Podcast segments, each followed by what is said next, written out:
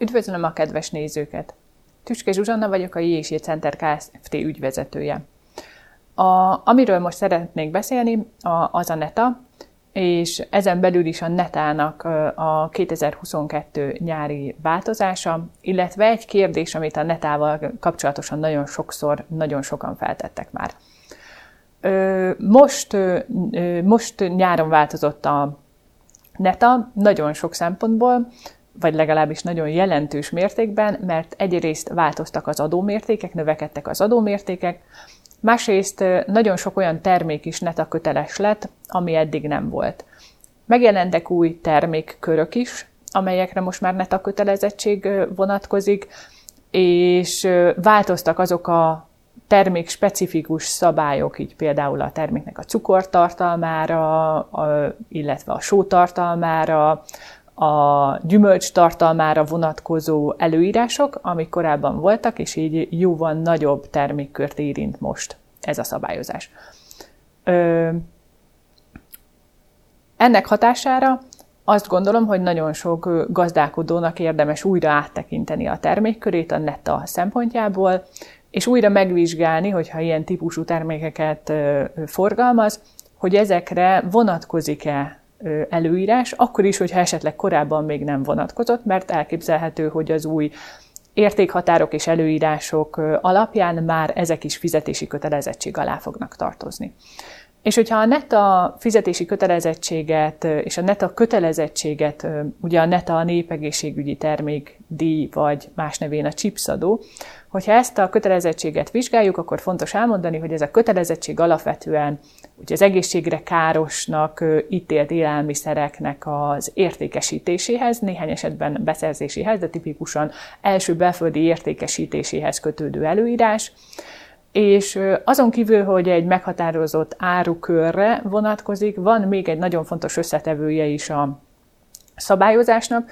mégpedig az, hogy olyan termékekre vonatkozik, amelyek előre csomagolt árunak minősülnek. És itt az előre csomagolt áru definíciónál több szempontot is meghatároz, hogy mi alapján lehet eldönteni, hogy egy termék előre csomagolt terméknek minősül-e.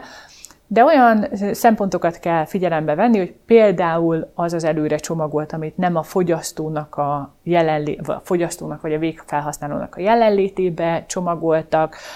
ahol a termék és a csomagolás egy meghatározott ö, egységet határoz meg, amely meghatározott egységben az adott terméknek a mennyisége az mindig adott, és ez a mennyiség ez nem változtatható meg anélkül, hogy azt a csomagolást ne nyitnánk ki, vagy ne bontanánk meg valamilyen módon. És ugye ez, ezekben a csomagolási egységekben, ahol a csomagolás és a termék egy egység, ezekben a csomagolási egységekben kerül értékesítésre. És ez alapján ö, könnyű azt gondolni, vagy könnyű meglátni azt az igényt, hogy alapvetően ez a végső felhasználáshoz, a fogyasztáshoz, ezeknek a terméknek a fogyasztásához minősül, és hogy valószínűleg ez a szempontrendszer meg a célja ennek az egésznek, hogy ugye visszafogja az ilyen egészségre káros termékeknek a fogyasztását, ez valahogy feltételezni azt, hogy, hogy akkor ezt a netát csak a kiskereskedelmi forgalom esetén kell megfizetni, vagy csak azon esetekben kell megfizetni, amikor egyértelműen végfelhasználónak történik, vagy végfelhasználási célra történik a termékértékesítés de nincs olyan rendelkezés a netában, ami egyértelműen kimondaná, hogy ez csak kiskereskedelmi forgalomba igaz, ugyanúgy, kell neta, neta, ugyanúgy vonatkozik neta fizetési kötelezettség a nagykereskedelmi forgalomban értékesített termékekre. És ami kérdés még gyakran feljön, hogy vannak olyan termékek, amelyekre valóban igaz az, hogy a meghatározott termékkörbe tartoznak, a meghatározott jellemzőkkel rendelkeznek, ilyen például ugye a meghatározott cukortartalom, vagy vagy egyéb hozzáadott anyagtartalom, és még előre csomagoltnak is minősít, minősülnek, legalábbis teljesítik az előre csomagolásnak a, a, a törvényben előírt feltételeit, de mégis érezhetően nem felhasználásra, nem közvetlen végfelhasználói fogyasztásra szánták őket. Mire gondolok? Ilyen lehet például egy, egy nagy tömb csokoládé, vagy egy 50 kilós kiszerelésbe értékesített marcipán.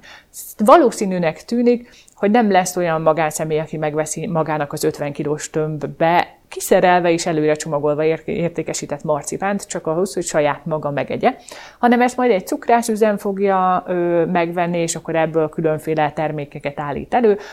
Ö, és hogyha valamikor, akkor azt gondolná az ember, hogy majd amikor ezeket a termékeket, amiket előállított ö, ö, édességek ö, értékesíti, és azt már tényleg a végfelhasználónak kiszerelve értékesítik, akkor érdemes a neta kötelezettséget ö, figyelni. Sajnos ö, a bizonytalanságot az is erősíti, hogy még a NAV-nak is volt pár évvel ezelőtt egy kiadott tájékoztató anyaga, amiben konkrétan említi ezt a példát, és azt mondja, hogy a termékértékesítés jellegéből adódóan az ilyen termékekre valóban nem kell netát fizetni, hiszen ezek nem a végfelhasználáshoz kötődő kiszerelési formák. Sőt, Ö, arról is tudok, hogy van olyan gazdálkodó, akinek ugyancsak hasonló termék körére van neki névre szólóan a NAV által kiadott állásfoglalása arra, hogy az ő termékei nem neta kötelesek. Ettől függetlenül Sajnos ez a törvényből sehol nem kiolvasható ez, ez a kérdéskör, sőt az említett tájékoztatót is már évekkel ezelőtt eltávolította a NAV, és az új kiadott tájékoztatóban ez az összefüggés már nem jelenik meg. Így akármennyire is értelmesnek tűnne, hogy ezeket a termékeket kivennénk a NETA kötelezettség alól, most a mostani törvényben sehol se kiolvasható a szabály, így bármekkora kiszerelésbe is létezik az a termék, hogyha teljesíti a feltételeket, akkor NETA köteles. Még egy praktikus dolgot szeretnék megemlíteni a netával kapcsolatosan. A most nyári változás kapcsolatosan. A most nyári változás ugye az az extra profit adó törvényben került kihirdetésre, és ez változtatta meg a netának a felsorolt termék listáját, hogy mely termékekre vonatkozik a neta, illetve ebbe került kihirdetésre a díjtétel is. És amit az alkalmazás és a felülvizsgálat során érdemes figyelembe venni, hogy az extra profit adó törvényben történt változások azok nem a, a, az eredeti törvénynek, így nem a NETA törvénynek a módosításai, és nem kerültek automatikusan átvezetésbe a NETA törvénybe. Így, hogyha valaki most megnyitja a NETA törvényt és megnézi az ott felsorolt termék kategóriákat és díjtételeket, akkor azok, bár ott a törvény azon változatában nem kerültek módosításra, de nem azok az aktuálisak. Úgyhogy ha valaki neki állna újra felülvizsgálni a termékeit, nagyon figyeljen arra, hogy ne az alapján a törvény alapján tegye, hanem konkrétan az extra profit adó törvény bekeresse meg a netára vonatkozó részt, mert ott vannak meghatározva az új terméktípusok, és most már a változás óta az alapján kell vizsgálni a, a, a termékkategóriákat. Köszönöm szépen a figyelmet, ennyit szerettem volna ezzel kapcsolatosan elmondani, és viszontlátásra!